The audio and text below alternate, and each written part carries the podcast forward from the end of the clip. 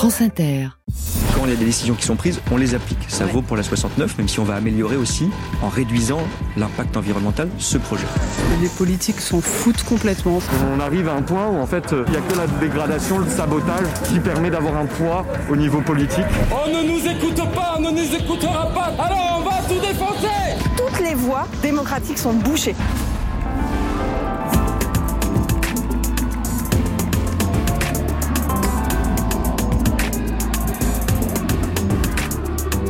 C'était le 21 octobre dernier sur le chantier de la future autoroute A69 qui doit relier Toulouse à Castres. Des centaines d'habitants, d'agriculteurs, de défenseurs de l'environnement rassemblés pour s'opposer à ce projet. Intervention des forces de l'ordre, dispersion de la manifestation, expulsion des opposants pour éviter l'installation d'une ZAD, l'État a répondu par la force à cette mobilisation. L'A69 n'est en réalité que la face visible de l'iceberg, comme les réservoirs artificiels de Sainte-Soline, le barrage de Sivins, l'aéroport de Notre-Dame-des-Landes. Partout en France, les conflits locaux liés à l'environnement se multiplient et dans un état de droit comme la France, il y a en théorie le droit et la justice justement pour les éviter, pour les résoudre. Quand on voit le nombre de personnes qui se sont mobilisées, qui sont montées dans les arbres, qui ont mis leur vie en danger en faisant des grèves de la faim, pour moi, c'est le signe que notre démocratie va mal, que notre justice ne répond pas aux attentes des citoyens.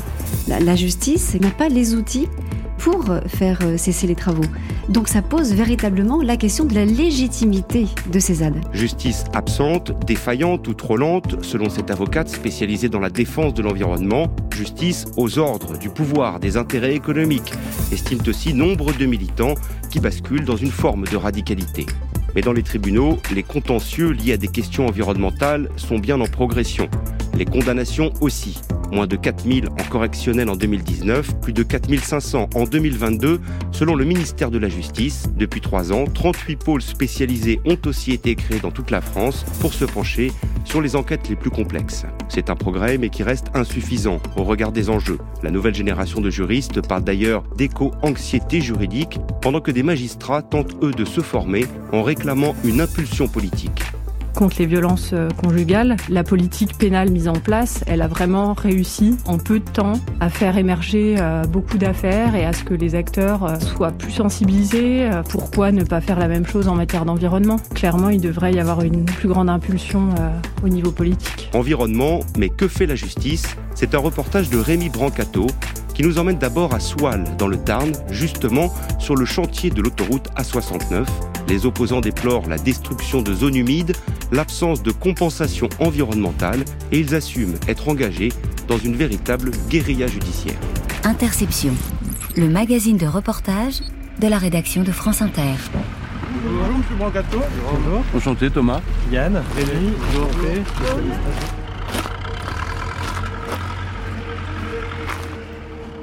Thomas Digard, j'habite sur le tracé de l'autoroute à Loubins. J'ai 43 ans, je suis à mon compte en tant qu'assistant maître d'ouvrage. Et je suis dans la commission juridique de la voie libre, qui est le collectif qui se bat contre l'autoroute. Thomas Digard, euh, on est à Soile, on est à quel endroit et qu'est-ce qu'on a sous les yeux ici? On est sur l'emplacement du futur échangeur de Soile.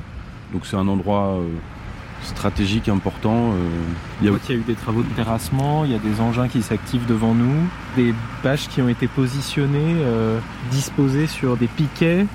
C'est ça, toutes ces bâches euh, qui sont en bordure de fossé, qui sont censées éviter, enfin dire aux batraciens de ne pas aller sur la zone du chantier. L'idée c'est d'empêcher la vie qu'il y a dans le fossé ou les ruisseaux d'aller sur la zone de chantier. Donc là, c'est de la poudre aux yeux, en gros. Par exemple, là, euh, cet aménagement qui est en bord de route est complètement détruit. Et la plupart des filets qu'on voit sont tous euh, dans un état pitoyable, ils ne sont pas entretenus et ça va surtout faire de la pollution plastique. Voilà. Vous vouliez nous montrer une zone humide? L'échangeur de soie, il se situe à côté du Bernazobre, qui est un affluent de la Goutte, où euh, des zones humides ont été recensées.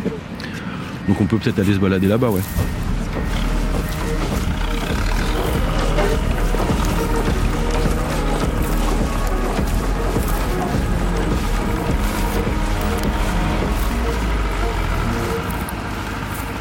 Je m'appelle Sylvie Beaune, je suis une ex-enseignante.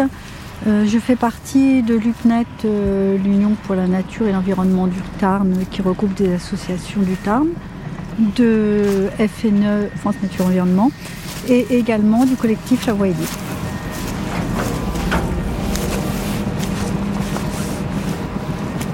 Alors là, donc on a une partie de la destruction qui a été faite ces derniers temps qui concerne donc les rives du Bernazobre. Et c'est une zone emblématique parce que c'est là qu'il y a entre autres la loutre. Et euh, la loutre fait partie d'un plan euh, national de conservation. C'est une espèce protégée. C'est une espèce protégée menacée.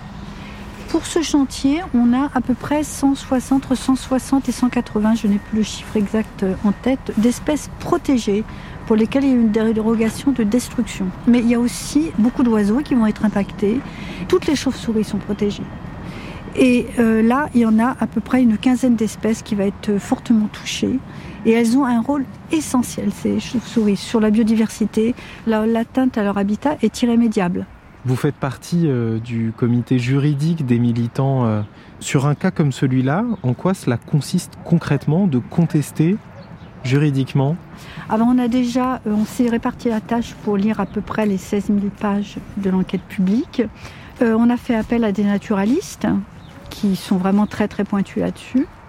On s'est rendu compte que normalement, avant chaque abattage, doit y avoir une inspection des écologues des arbres, par exemple. On s'est rendu compte que souvent cela n'est pas fait.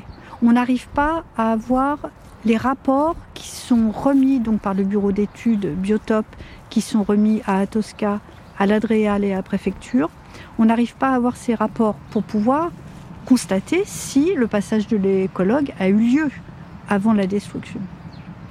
Alors on a affaire à un double langage. L'État nous dit on fait tout dans la concertation, on fait tout dans la transparence, mais dès qu'on demande un document, on ne l'a pas. On est obligé de saisir la CADA à chaque fois, Qui est la commission des documents administratifs. Mais déjà, il faut demander le document, attendre un mois la réponse de la préfecture. Quand on n'a pas de réponse, on saisit la CADA qui publie ensuite euh, un document disant oui, la préfecture doit vous transmettre ce document. Par exemple, le calendrier des travaux, on a mis trois mois à l'obtenir. Vous vous définiriez comme juriste militante désormais? Juriste, je n'irai pas jusque-là, mais euh, voilà, euh, amatrice, mais militante, oui.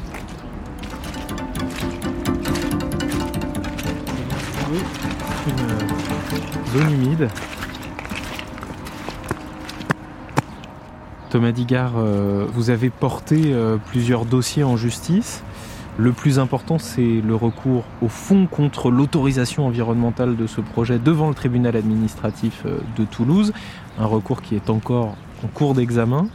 En quoi cette zone, elle est emblématique de ce que vous contestez dans ce recours? Le recours sur le fond qui a été déposé par 14 cours requérants, il, demande l'annulation d'autorisation environnementale, qui est une autorisation chapeau, ce qu'on appelle, c'est-à-dire qu'il y a dedans euh, une dérogation espèce protégée, une autorisation de défrichement, une dérogation ICPE, installation classée, et le volet euh, loi sur l'eau. À Tosca, le concessionnaire de cette future autoroute avait besoin de cette autorisation environnementale. Ah, tout à fait. En bordure du Bernazobre, il y a euh, plusieurs milliers de mètres carrés de zones humides qui ont été identifiées par le groupement Atosca. Donc pour pouvoir les détruire, ils ont besoin d'une dérogation loi sur l'eau. Donc ce qu'ils ont eu avec l'autorisation environnementale au mois de mars. Quoi. Et donc cette autorisation, ils l'ont eu parce qu'ils expliquent qu'ils vont euh, détruire 22 euh, hectares euh, de zone humide sur la totalité du tracé, mais qu'ils vont en compenser 55 hectares. Et aujourd'hui, c'est un des volets qu'on attaque. En fait, l'avantage, entre guillemets, quand on dépose un recours sur le fond, c'est qu'on peut l'alimenter encore. On est en train d'alimenter le volet loi sur l'eau et d'ailleurs de la méthodologie de détermination des zones humides sur le projet qui est complètement erronée, malhonnête et, et qui va pas du tout en termes de compensation vous alimentez ce recours, euh, vous l'avez nourri quasiment au quotidien. Ça veut dire que c'est un travail de terrain pour vous, militants, d'aller constater ce qui peut nourrir ensuite un dossier devant la justice? Bah, La contre-expertise sur les zones humides, par exemple, c'est euh, quelqu'un du collectif dont c'est le métier qui s'en est emparé. Et donc notre euh, travail, entre guillemets, de terrain, en lien avec la justice, ça va être celui-là, ça va être de recenser des, des infractions, de les formaliser pour que France Nature Environnement, par exemple, dépose plainte. Donc le, notre rôle, il est là. quoi. Il y a un recours pour tenter de faire stopper ce chantier. Et il y a, j'allais dire, une guérilla judiciaire sur chaque action euh, de l'entreprise qui mène ce chantier? On peut dire ça comme ça, ouais. On peut appeler ça de la guérilla judiciaire, oui. On est dans une forme de harcèlement, oui, il faut assumer le mot, quoi. Vous assumez de harceler les, Ah, sur les non-respect des prescriptions environnementales de l'arrêté, oui, bien sûr. Il faut à un moment donné que ce soit su aussi que c'est pas un chantier euh, exemplaire, c'est pas vrai en fait. Par exemple, qu'est-ce que vous, vous avez constaté, Thomas, sur le terrain, qui a donné lieu ensuite à une plainte au pénal? Toujours à Soile, là, on est au niveau du rond-point où il y a le Super U et euh, les laboratoires Pierre Fabre. Et euh, à cet endroit-là, il y avait des arbres d'alignement qui étaient concernés par de l'abattage d'arbres. On a déposé plainte sur les arbres d'alignement puisque lors de l'enquête publique, il n'y a pas eu de dérogation mise en consultation du public sur les arbres d'alignement. Les arbres d'alignement protégés par le Code de l'environnement, l'article L350-3. Donc on a porté plainte là-dessus en septembre. On demande à ce qu'il soit condamné pour chaque arbre d'alignement abattu. Et dans cette même plainte, alors c'est euh, dans l'arrêté préfectoral, ils ont le droit d'aller euh, pomper de l'eau euh, à cinq endroits. On a demandé à avoir accès à l'ensemble des décomptes, à quels endroits ils allaient chercher l'eau, et on s'est rendu compte que aucun de ces cinq endroits était concerné. Ils sont allés chercher de l'eau dans 50 endroits ailleurs. Vous êtes devenus en quelque sorte des juristes militants Oui, moi je réfléchis à changer de métier. bah oui, enfin disons que quand on s'approprie le, sujet, enfin moi à titre personnel j'ai appris beaucoup de choses et c'est vachement intéressant. C'est dommage de l'apprendre dans ce contexte-là. On commence effectivement à être un peu euh, calé quoi. C'est au moins le point positif de cette histoire, qui est dramatique mais bon. Jusqu'ici, euh, vos référés, c'est-à-dire les procédures en urgence devant le tribunal administratif, ont tous été rejetés. Votre recours au fond sera examiné, mais peut-être dans un ou deux ans. Quand vous voyez ces engins de chantier s'activer à côté de nous, là, est-ce que vous pensez que la justice, c'est le bon moyen d'agir? Manifestement non dans le cas de la 69. Plus largement, je pense qu'il va falloir que la justice administrative se réinvente et se mette à la page des enjeux. Un projet comme ça, aujourd'hui, ne devrait pas pouvoir démarrer tant que le recours sur le fond n'est pas purgé. L'État et Atosca, son concessionnaire, vous rétorquent que, les choses ont été faites dans les règles, qu'il y a eu enquête publique, que l'autorisation environnementale a été délivrée. C'est facile de dire euh, le processus a été euh, respecté, on a fait une enquête publique, etc. Mais les enquêtes publiques aujourd'hui, il y a 90% des gens qui ont dit que ce projet n'était pas viable. Euh, ils n'en ont absolument pas tenu compte. Une demi-heure à peine après le vote au Conseil général, les gendarmes se lancent à l'assaut de la ZAD, au pas de charge. La caméra, la caméra Sans rentrer de force, on a appelé notre avocate qui nous a dit qu'on n'était pas expulsable. Donc ce qu'ils viennent de faire sort la loi. De plus, ils ont été extrêmement violents. J'ai pris un coup de poing dans les côtes en rentrant. Ils sont 800 armés jusqu'aux dents pour sortir 30 personnes non violentes qui n'ont rien et ils arrivent à les sortir complètement la gueule explosée. Mais c'est une honte. La préfecture se félicite d'une intervention rapide et sans violence.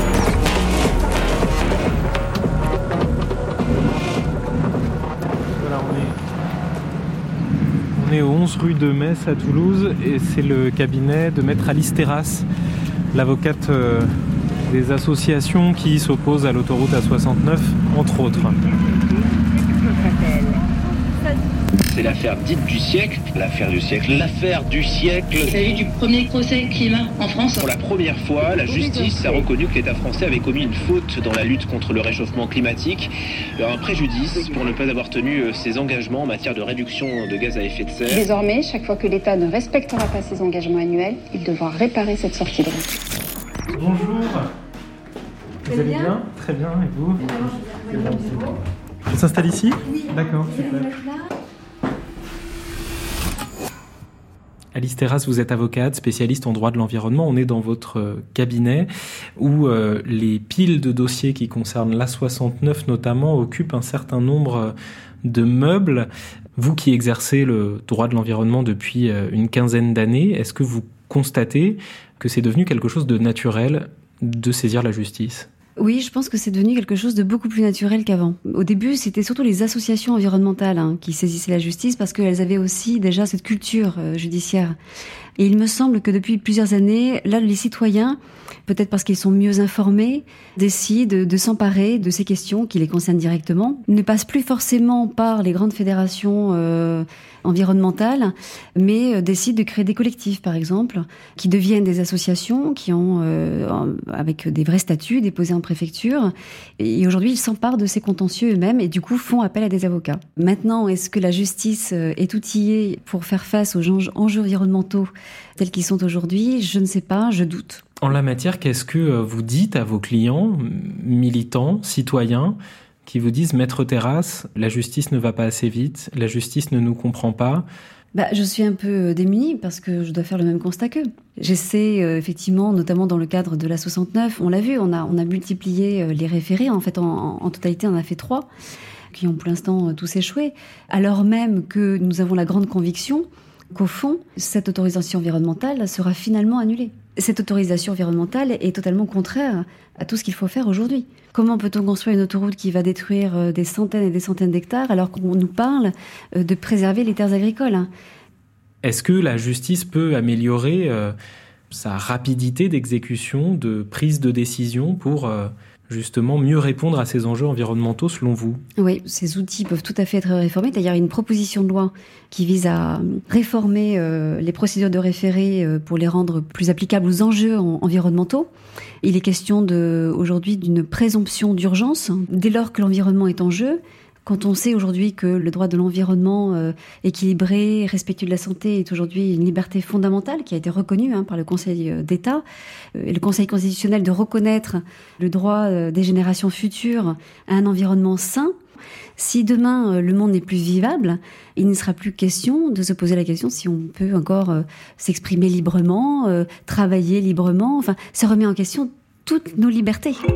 Le 9 septembre dernier, à l'occasion du Congrès mondial de la nature, deux associations, Notre Affaire à tous et Polinis, ont lancé une action en justice, Justice pour le vivant, contre l'État français, pour manquement à ses obligations de protection de la biodiversité. Est-ce la nouvelle affaire du siècle? En février dernier, rappelez-vous, la justice avait condamné l'État pour son inaction climatique. C'était inédit. Les juristes qui portent cette nouvelle plainte espèrent le même succès. Mise en cause pour son efficacité, sa lenteur, la justice tente de s'adapter à la nouvelle réalité climatique, aux nouveaux enjeux liés à l'environnement, aux attentes d'une partie grandissante de la société. Viens poursuivre une formation avec les magistrats qui se forment à la justice environnementale. On retrouve Rémi Brancato dans les locaux parisiens de l'École nationale de la magistrature. Dans la formation initiale, le droit de l'environnement est quasi inexistant mais un cycle spécifique vient d'être mis en place dans la formation continue des magistrats. L'enjeu, faire émerger une expertise encore trop rare. Ah oui, oui, il faut que vous passiez à la sécurité quand même, raison. Vous alliez à l'accueil. Alors on arrive euh, à l'École nationale de la magistrature. En tout cas, les locaux parisiens de l'ENM euh, se déroule la formation continue des magistrats. Bah, écoutez, si, vous voulez bien, on va reprendre nos, travaux cet après-midi donc euh, avec euh, Mathieu Brochier, donc euh, qui est avocat associé au barreau de Paris, au cabinet d'Arrois, et qui a écrit sur la responsabilité civile. Donc je le remercie une nouvelle fois de prêter son concours à ce cycle approfondi sur la justice environnementale.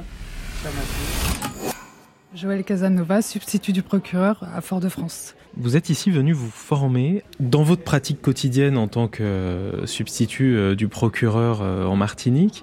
Est-ce qu'il vous manque des connaissances techniques pour travailler sur les questions d'environnement? Oui, on a un besoin de formation et on n'a pas le temps, nous, en juridiction, entre les audiences, les permanences, etc., etc., de se former en parallèle. Pour autant, il faut qu'on comprenne pour savoir ce qu'on poursuit et pas y aller les yeux bandés, d'y aller à l'aveugle comme ça en faisant parfaitement confiance à tout le monde.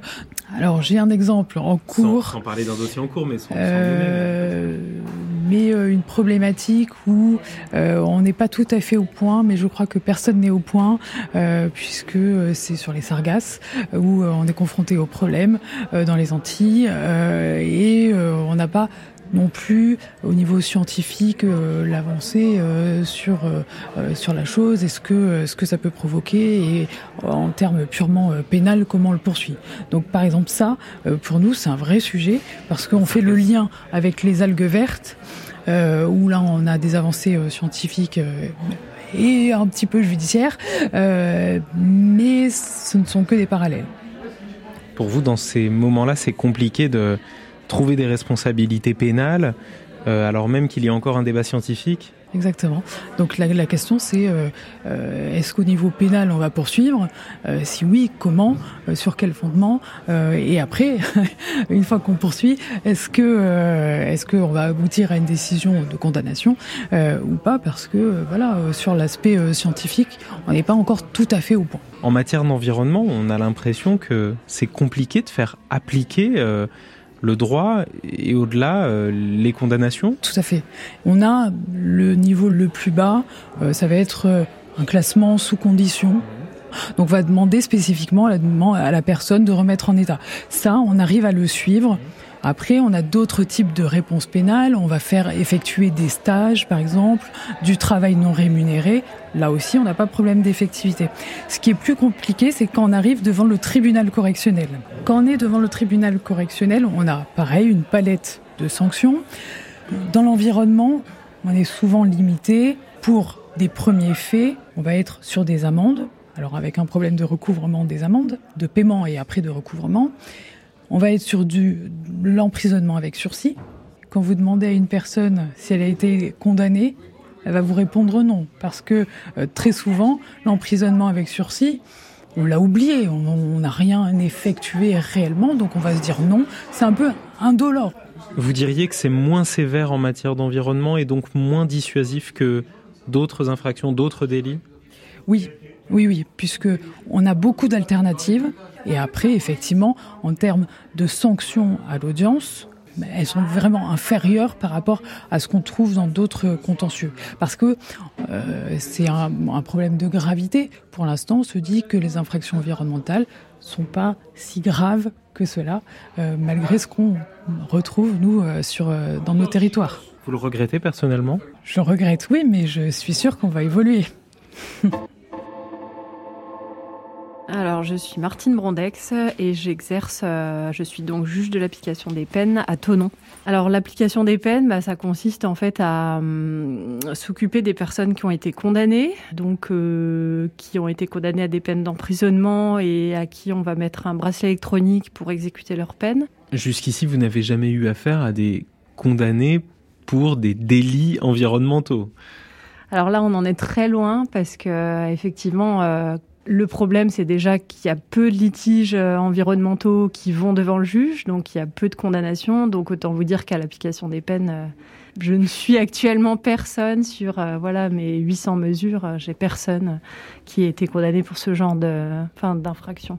À titre personnel, j'ai une très grande sensibilité à ce qui se passe pour l'environnement, et en tant que juriste, j'aimerais pouvoir ouais me rendre utile sur ces sujets-là. Ce que je sais, c'est qu'aucun collègue actuellement au siège, euh, sauf erreur, ne se forme sur l'environnement. Donc euh, voilà. On n'a pas assez d'incitation euh, sur euh, à se former euh, sur ces sujets. Ce que j'ai vu, moi, c'est que par exemple sur la, la, politique de lutte contre les violences conjugales, la politique pénale mise en place, elle a vraiment réussi en peu de temps à faire émerger beaucoup d'affaires et à ce que les acteurs voilà soient plus sensibilisés. Pourquoi ne pas faire la même chose en matière d'environnement? C'est pas un sujet qui est encore assez mis en lumière. Le juge, en fait, il est le reflet d'une société. Euh, nous juges, bah, on doit se préparer pour quand on va devoir répondre à tout ça. Euh, maintenant, je pense que clairement, il devrait y avoir une plus grande impulsion euh, au niveau politique à quel point le juge peut interdire une activité à une entreprise? Sur le fondement du devoir de vigilance ou sur le fondement du, du, du droit civil commun? Bien sûr. Dans cette assignation qui est en cours, là, qui est-ce qui assigne la BNP C'est une association, j'imagine C'est une association, c'est plusieurs associations. Vous avez certaines associations qui assument totalement le fait de vouloir provoquer des décisions test pour avoir des premières décisions.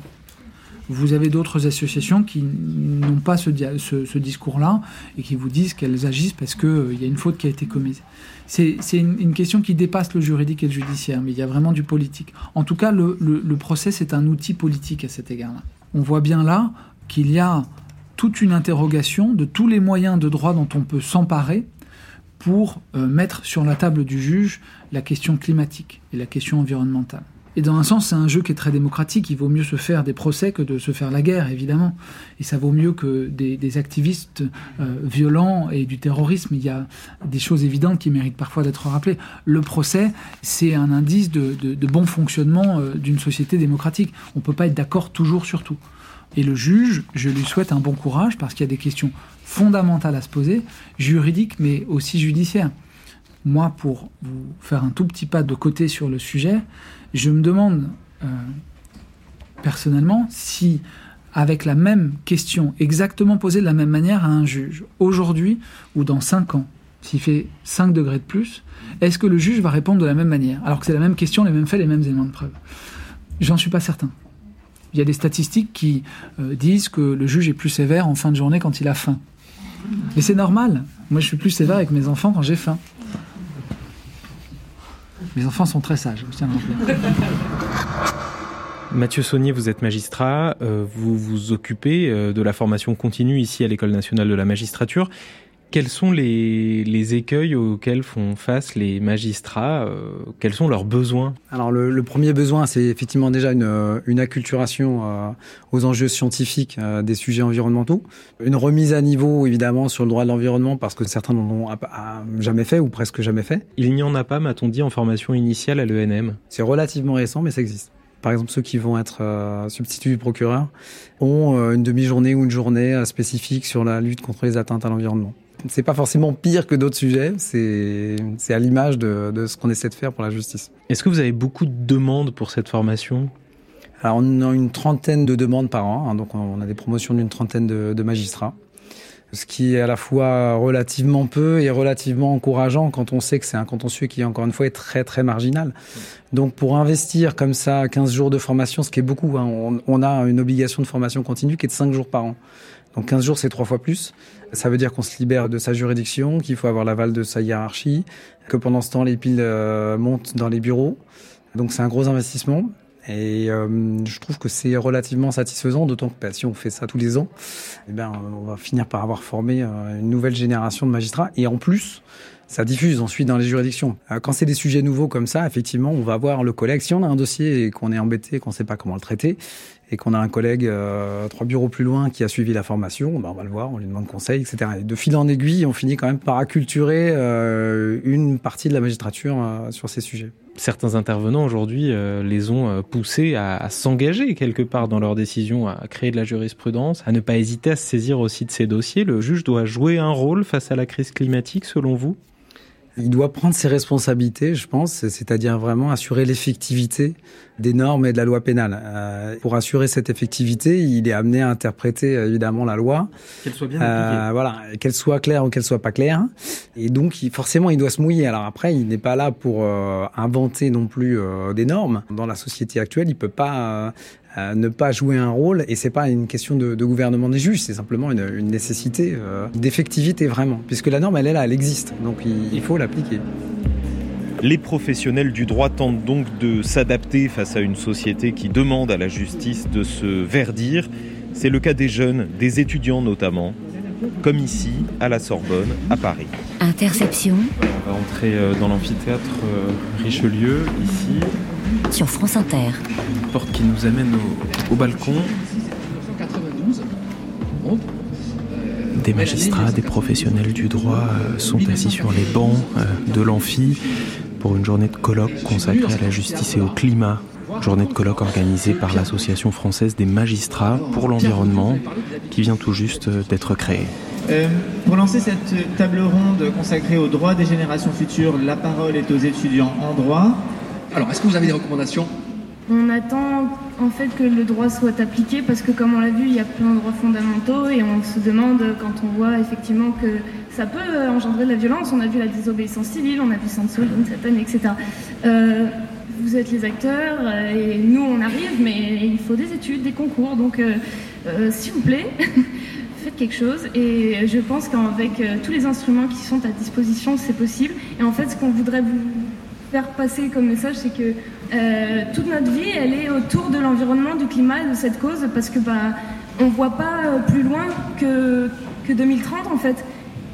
On peut avoir des moments de mou en fait, parce que c'est pas fou. Et on prend le droit, on n'est pas politique, politicien quoi, on prend le droit comme un levier. C'est ça qui va nous permettre en fait de, de créer les règles et la structure de notre société. On est dans un état de droit et on a cette chance-là. Donc on veut perdurer ça et on veut paver la, voie pour le futur et pour nous maintenant.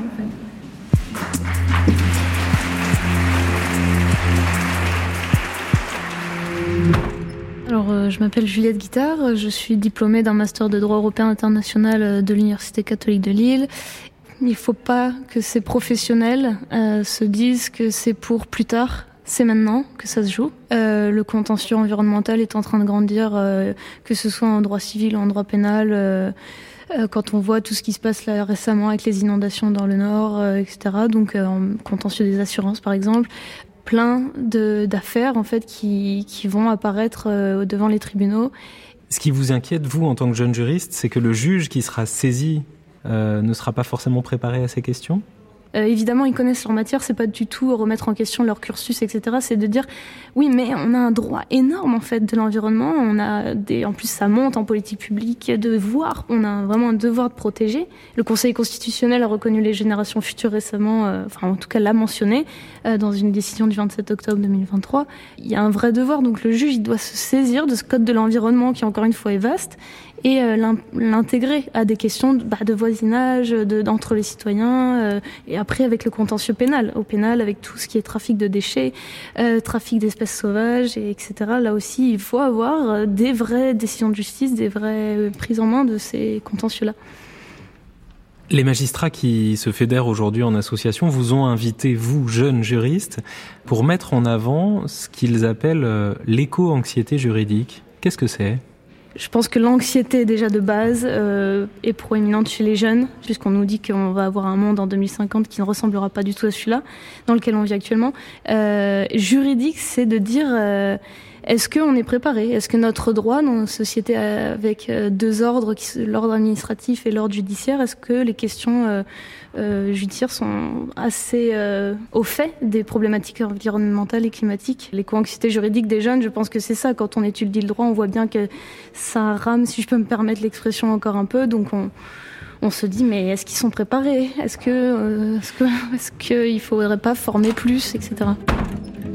Protection de l'environnement la lutte contre le réchauffement climatique et la protection de la biodiversité constituent l'une des priorités majeures du gouvernement.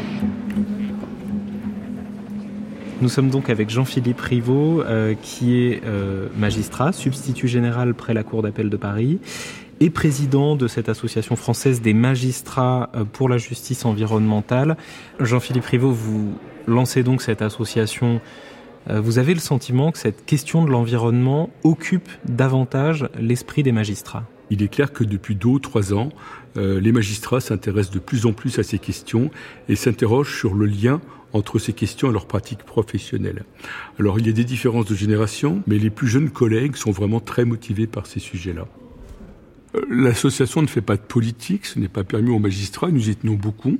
Euh, l'association est là pour réfléchir sur la construction du droit de l'environnement, notamment avec des professeurs de droit, car nous savons qu'en droit français, le droit de l'environnement est mal écrit. C'est une évidence. Le Code de l'environnement est un droit qui est très réglementaire. C'est un droit dont la lecture est très complexe. Tel article R 200 quelque chose renvoie à l'article R 300 quelque chose qui renvoie à l'article R 400 qui renvoie à l'article R 500 lequel est abrogé. Voilà, donc ça c'est une complication.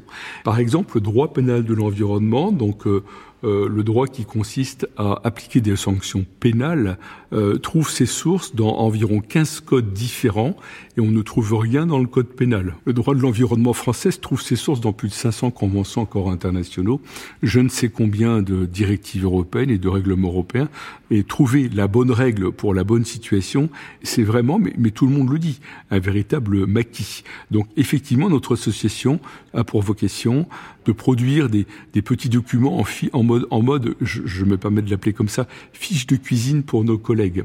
C'est-à-dire des choses simples pour qu'ils comprennent ce qu'est euh, le droit de l'environnement, quelle est la règle applicable par rapport à telle situation de pollution euh, des eaux intérieures, euh, d'atteinte à une espèce protégée par exemple, quel est l'aspect scientifique des choses, car il faut comprendre l'aspect scientifique lorsqu'on applique le droit de l'environnement. Chez les jeunes juristes français, on ose parler d'éco-anxiété juridique, en espérant que les juges, procureurs et autres avocats se forment rapidement et massivement. Dans cette nouvelle génération plus inquiète, plus mobilisée sur l'enjeu climatique, des militants, déçus par la justice de leur pays, se tournent aussi désormais vers des juridictions supranationales. C'est ce qu'ont fait de jeunes Portugais On retrouve Rémi Brancato à Strasbourg avec eux devant la Cour européenne des droits de l'homme. Interception, le magazine de reportage de la rédaction de France Inter. On est sur le parvis de la Cour européenne des droits de l'homme, ce bâtiment euh, de métal et de verre ici dans le quartier des institutions européennes à Strasbourg. Il y a un peu d'agitation ce matin, l'audience est exceptionnelle.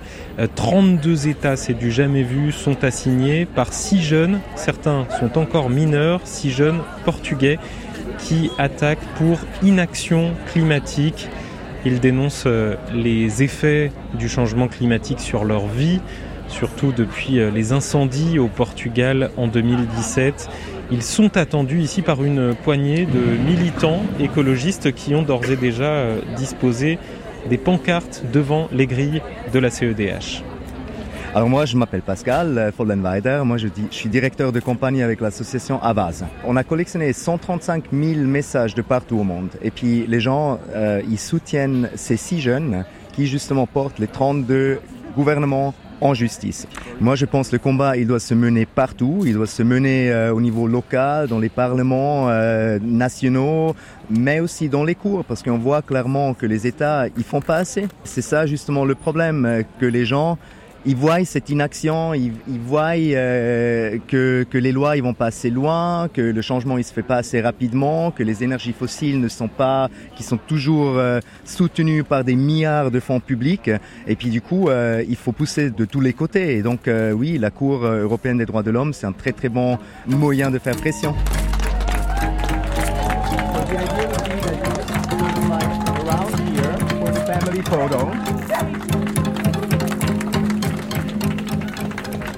Les six jeunes Portugais qui attaquent ces 32 États devant la Cour européenne des droits de l'homme viennent d'arriver et découvrent les messages qui ont été disposés ici sur le parvis. Merci à tous. Bonjour. Je m'appelle Gary O'Quinn. Je suis directeur du réseau global d'action légale. Et depuis 2016, on travaille avec ces six jeunes courageux qui sont devant vous. On travaille pour amener ce dossier devant la Cour européenne des droits de l'homme qui est juste là derrière moi. Leurs noms sont André, Claudia, Katharina, Mariana, Martine et Sofia. Le plus jeune des plaignants n'a que 11 ans. Ce jour a mis beaucoup de temps à arriver. il a fallu une patience et un engagement incroyable. Ça a été déclenché par le climat extrême qui a déjà dévasté leur région. Depuis que nous avons commencé, leur dossier devient chaque année plus convaincant. Ils viennent juste d'endurer un nouvel été avec des températures records, des vagues de chaleur qui les ont confinés à l'intérieur, qui les ont privés de la possibilité de vivre leur vie normalement, de jouer dehors, de passer du temps dans la nature et de dormir.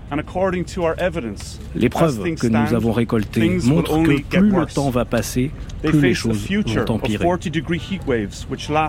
Ils vont faire face à un futur qui sera fait de vagues de chaleur de 40 degrés qui dureront plus d'un mois. On parle de chaleur extrême que les experts qualifient d'invivable. Ces préjudices sont réels mesurables. Et les politiques menées par les 32 États poursuivis devant la Cour aujourd'hui y contribuent. Ces gouvernements ont failli. Et aujourd'hui, nous demandons à la Cour d'intervenir, de protéger leurs droits et le futur de ces jeunes plaignants. Merci beaucoup.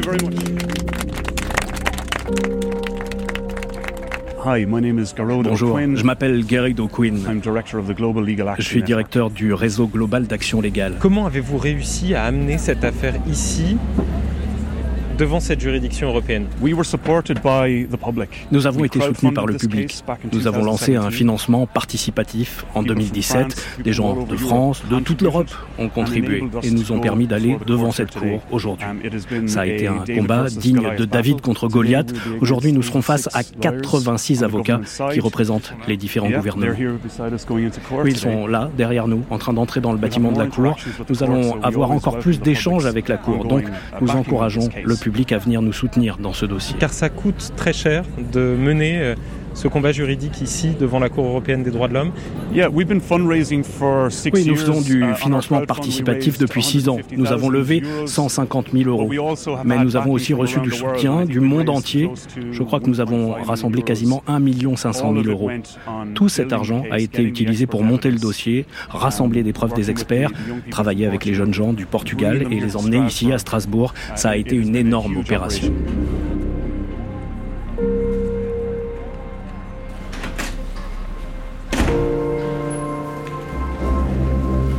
Voilà, on est entré dans cette euh, salle d'audience ici à la Cour européenne des droits de l'homme. C'est assez impressionnant. Les six jeunes Portugais ont pris place sur leur fauteuil. Ils vont faire face d'ici quelques minutes à 17 juges de 17 pays différents pour euh, cette audience inédite. 32 États jugés pour euh, leur action face au changement climatique.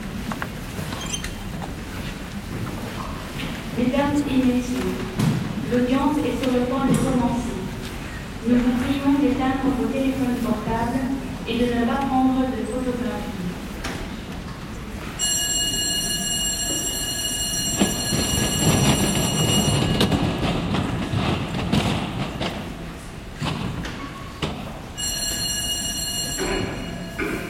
La Cour. Mr. Matos, the floor is yours. Ricardo Matos. Dans leur première requête, les plaignants font référence uniquement aux incendies au Portugal en 2017. Représentant de l'État du Portugal. Ils ont ensuite étendu le champ de leur requête aux effets plus larges du changement climatique. Ces allégations ajoutées plus tard ne devraient pas être prises en compte. L'article 34 de la Convention européenne des droits humains exige que les requérants démontrent un lien direct suffisant entre les effets sur leurs droits et toute mesure prise par l'un des États. Étant donné le caractère diffus et mondial du changement climatique, les requérants n'ont pas établi ce lien direct.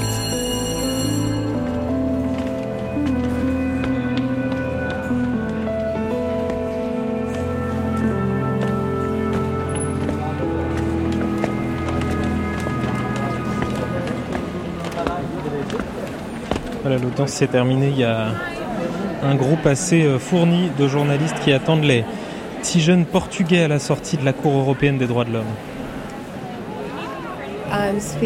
Sofia Oliveira. J'ai 18 ans et je suis une des six plaignantes. Je suis Martine Duarte Agustin. J'ai 20 ans et je suis aussi l'un des six. Comment avez-vous vécu euh, cette audience cet après-midi?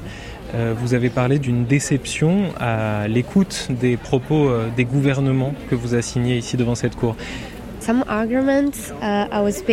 Certains arguments utilisés par le gouvernement du Portugal disant qu'on n'est pas affecté par le changement climatique, que nous six, on ne présente pas de signes montrant qu'on est touché par ce changement. Eh ben nous, en entendant ça, on s'est senti vraiment mal parce que le Portugal, c'est notre pays. Notre avocat a montré que oui, on est bien affecté par le changement climatique. Surtout Katharina, Andrea et Martine qui ont des problèmes de santé à cause de ça. Martine, les arguments des gouvernements ont dit que vous auriez dû saisir la justice dans votre pays.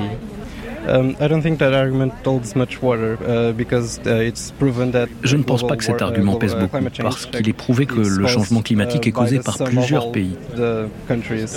Ce n'est pas un problème territorial. Um, Ça se passe partout et à cause de tout le monde. Je me souviens d'une phrase de votre avocate ce matin. Elle a dit que beaucoup de jeunes allaient dans la rue pour faire passer leur message et qu'il fallait aussi encourager ceux qui décident comme vous de saisir la justice et notamment ici à l'échelle européenne. Est-ce que vous êtes une sorte de modèle? Oh non, j'espère pas. Je pense que chacun essaye de faire ce qu'il pense qu'il doit faire pour changer les choses. Pour les jeunes, la plupart du temps, ce n'est pas grand-chose. Moi, j'avais cette opportunité. Uh, je pense que c'est ce que je pouvais faire de mieux pour cette cause. Mais je ne cherche pas à dénigrer les autres façons de se battre.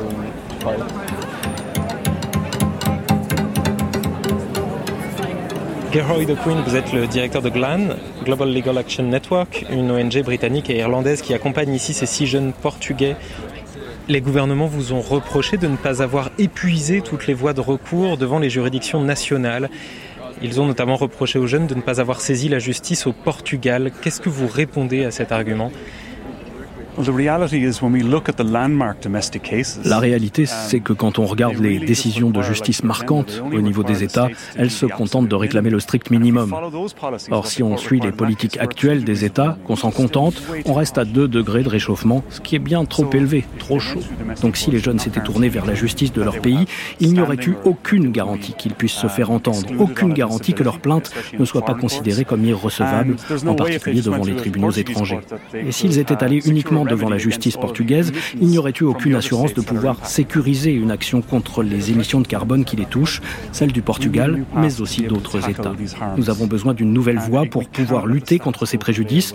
Nous ne pouvons pas nous contenter du statu quo, une situation dans laquelle on peut émettre n'importe quoi dans l'atmosphère de façon inconsciente alors que ça affecte les gens sans jamais en payer les conséquences. Ça doit s'arrêter. Si on n'y arrive pas, ce sera un échec de nos systèmes, de l'état de droit, un échec des règles démocratiques. Cela pourrait renverser la table, une décision de la CEDH en votre faveur On espère.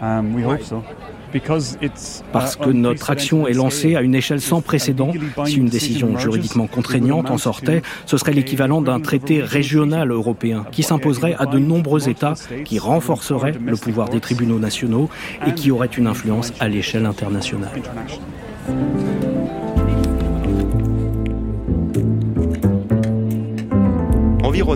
Mais que fait la justice? Un reportage de Rémi Brancato. Prise de son Yann Frécy et Benjamin Thuot. Réalisation Charles de Cilia, mixage Marie Lepeintre. Cette émission est à réécouter dès maintenant sur franceinter.fr et en podcast sur les applications du groupe Radio France.